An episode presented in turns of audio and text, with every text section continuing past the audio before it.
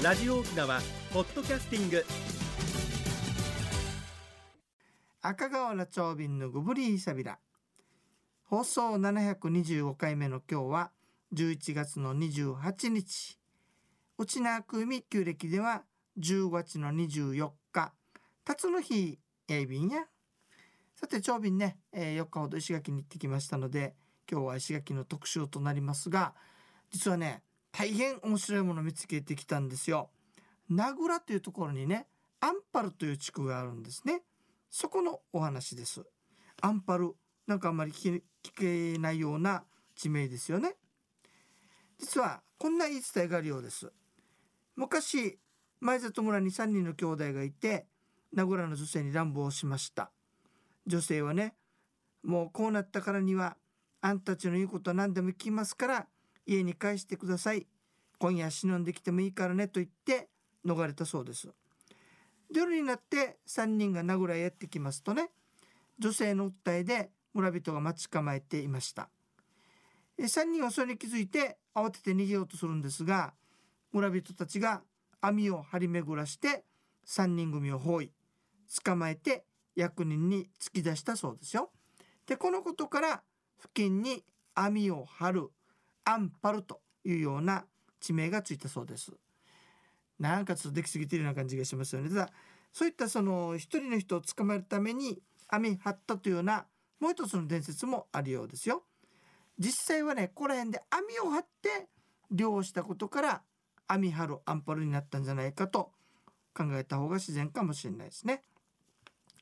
実はその地域ですねちょうど名倉川の河口になるんですが国際的に重要な湿地それからそこに生きている動植物の保全を促進するためのラムサール条約っていうのがありましてね水鳥の生息地として国際的に重要な湿地に関する条約というんですけれどもこれに登録された場所にもなっております。で近くに八重山民族村がありましてね移築された八重山の古民家それから再現された漁師の家農民の家などもあって昔の山の様子を知ることができるんですね。でこの敷地内にアンパルの湿地帯に降りる散策道がありましてねリスザルもいてとっても可愛かったですよ。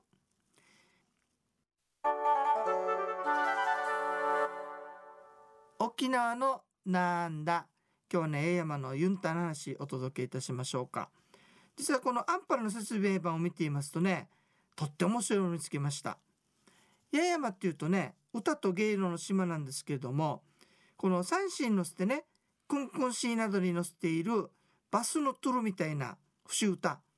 それからユンタジラハといってねちょうどあの沖縄とのクエナみたいに手拍子に合わせて歌う歌があるんですけれどもその中でもこれは面白いなと思いました。ちょうどアンパルにいるカニたちがお祝いをするんですけれどもそのお祝いの役割をカニごとに当てはめた歌なんですよ。とってもよくカニが観察されているんですよね。例えばアナジャコ。アナジャコってねこうちょうどあの筒状に泥をね、あのー、積み上げて家を作るんですけれども。だからアナジャコは桟敷舞台作りというふうに当ててあるんですね。実はあの沖縄本島でいうあの青年祝いね。八重山では承認よいというそうですがマリドシとも言ってるようですね。13歳25歳49歳61歳73歳85歳97歳と12年ごとに回ってくるお祝いでした。そのお祝いのやってる様子をカニに当てはめたものなんですね。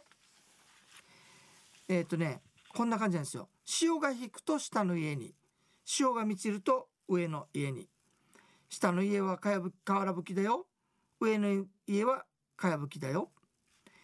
でメダカガニ。これメダカガニっていうのがねあのいるんですけれどもこの生まれ年だよと。だカニごとの踊りがあるよ。沖縄アナジャコは舞台を作る係。オカガニは準備係。金銭ガニは笛吹き係。っていう感じで来ましてね。塩招きっていうでしょ？あの手の大きいやつ。右手のね。あれはうまいんですよ。三振係。それから、えー、足原ガニは狂言係。それでちょっと全部じゃなくて面白いんだけどね。毛深扇ガニっていうのは獅子を扱う係。ノコギリがさみ。これはギザギザしてるからでしょうね。包丁係。それで、えーと、袖ガラッパというのは配膳係。という形でね。そのカニカニの特徴に合わせてこのカニはこの役。このカニはこの役ですっていう風にね、えー、作ってある歌なんですよ。非常に面白いです。そういえば長瓶先週間違えてしまったのがあったね。あのえっ、ー、とカンター棒ね。カンター棒の由来のところでですね。えっ、ー、と遠間家の先祖がデッテイという方だという話まで当てたんですよ。でこのデッテイさんたちが実はその中国でねやっかみをされて流された3人のうちの1人でした。だからあの後半のね観音堂に流れ着いた3人が実はあの、えー、やっかみを受けた3人ですというのは間違いでしたのでね大変失礼しました。そのデッテイさんという方はやっかみを受けて流された3人のうちのお一人なんだそうですよ。さてこんな風にねたくさん面白い話があるんですけれどもこんなもの見つけましたよ港の方中にね岩があるわけハンガーマイ石というそうですね昔アーマ家のアーマヤーの先祖がこの石の近くで釣りをしておりまして暗礁に乗り上げたマジムンこっちでマジムン。マザムヌを見つけたそうです。そうするとねマザムヌが私は疫病の神だ。助けてくれたお礼に風が流行る時に逃れる方法を教えると。風邪って言ってるんですけど悪液。なんか悪い病気だと思ったらですね。753の順に綱を左になってそこにこうあの橋を垂らす。これを作りなさいと。ちびじなというそうですね石垣では。でこれを家の周囲に張り巡らすと悪い病気から逃れられるよと言ったそうです。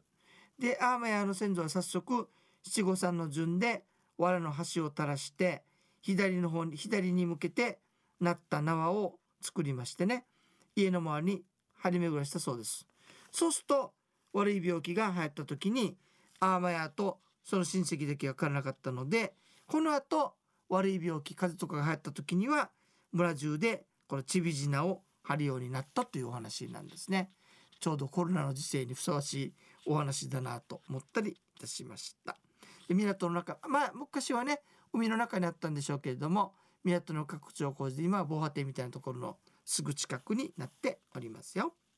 八重山のねそのいろんな本を読んでいてね面白いのをいっぱい見つけておいたんですよ。ただ現地にね前気づかなくて通ったところとかがあったんでね。それを訪ねながら行ってきましたけれどもこの伝説の場所っていうのがね現在もその生きてるって言いますかね。で八重山で一番ねこう感動したのこの今回の収穫は先ほどのねあのアンパルのミダーガマユンタっていうの見つけたことなんですけれどもやっぱ八重山ってね恩っていうのがあるわけ。沖縄本島でいう歌木ですね。これがねとっても大切にされてるんですよ。あの入り口にまず鳥居があってねそれから広場みたいのがあって拝殿があるわけですよ。あの本島でいうトゥンとか亀シャギになったるところね。そして奥の方にイビと呼ばれているところがあるんですけれどもここはね実はあの先祖ねを葬った場所だっていうところもはっきりしてたりするんですよ。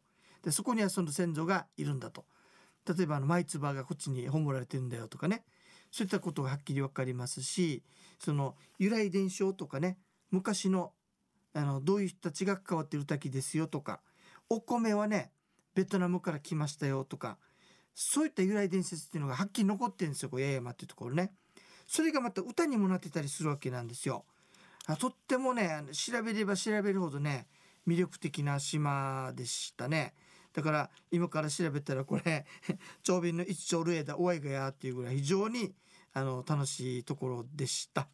なんだか勉強ばっかりしに行ったみたいだけどね久々にカビラ湾ねグラスボートも乗ってきたりそれからマーサブも食べたりしてきましたのでね非常に充実した旅でした。で最後はそのね、えー、芸能祭でいろんな方とも触れ合いましたし大工さんともお話ししたりしてねとてもあのいい日々を過ごすことができましたよ。よかったら皆さんも石垣島行ってくださいね。えー、石垣の話でちょっと興奮してたんじゃないかなと思ったりするわけなんですけども。今日また国吉さんが野休みなんでねストップかけてくれる方がいなかったからもう暴走したような感じがしたりしなくもないわけなんですけどもね。ほんとね来週までかってもお話できないぐらいたくさんネタ仕入れてきましたんでね。徐々に徐々に分けながらいろいろとまたお話をしていきたいと思います。やっぱりあれだねあの閉じこもっていては何もわからないね。出かけてっていろんなこと仕入れないといけないさと。思ったわけなんですけれどもね。あのなんていうかね。だからやっぱり今度ヤンバルもしばらく行ってないからヤンバルも久々に行ってみようかとかね。ナムも行ってみようかねとかそういった気持ちがどんどん現れてきました。このままねコロナがね、え広がらず収束してくれると非常に嬉しいですけれどもね。またあのツアーもね、まあ、12月以降また企画していろいろとやると思いますんでその時はよろしくお願いいたします。番組のご案内や赤瓦長瓶やいびーたんそれではまた来週までごぶりーさびら。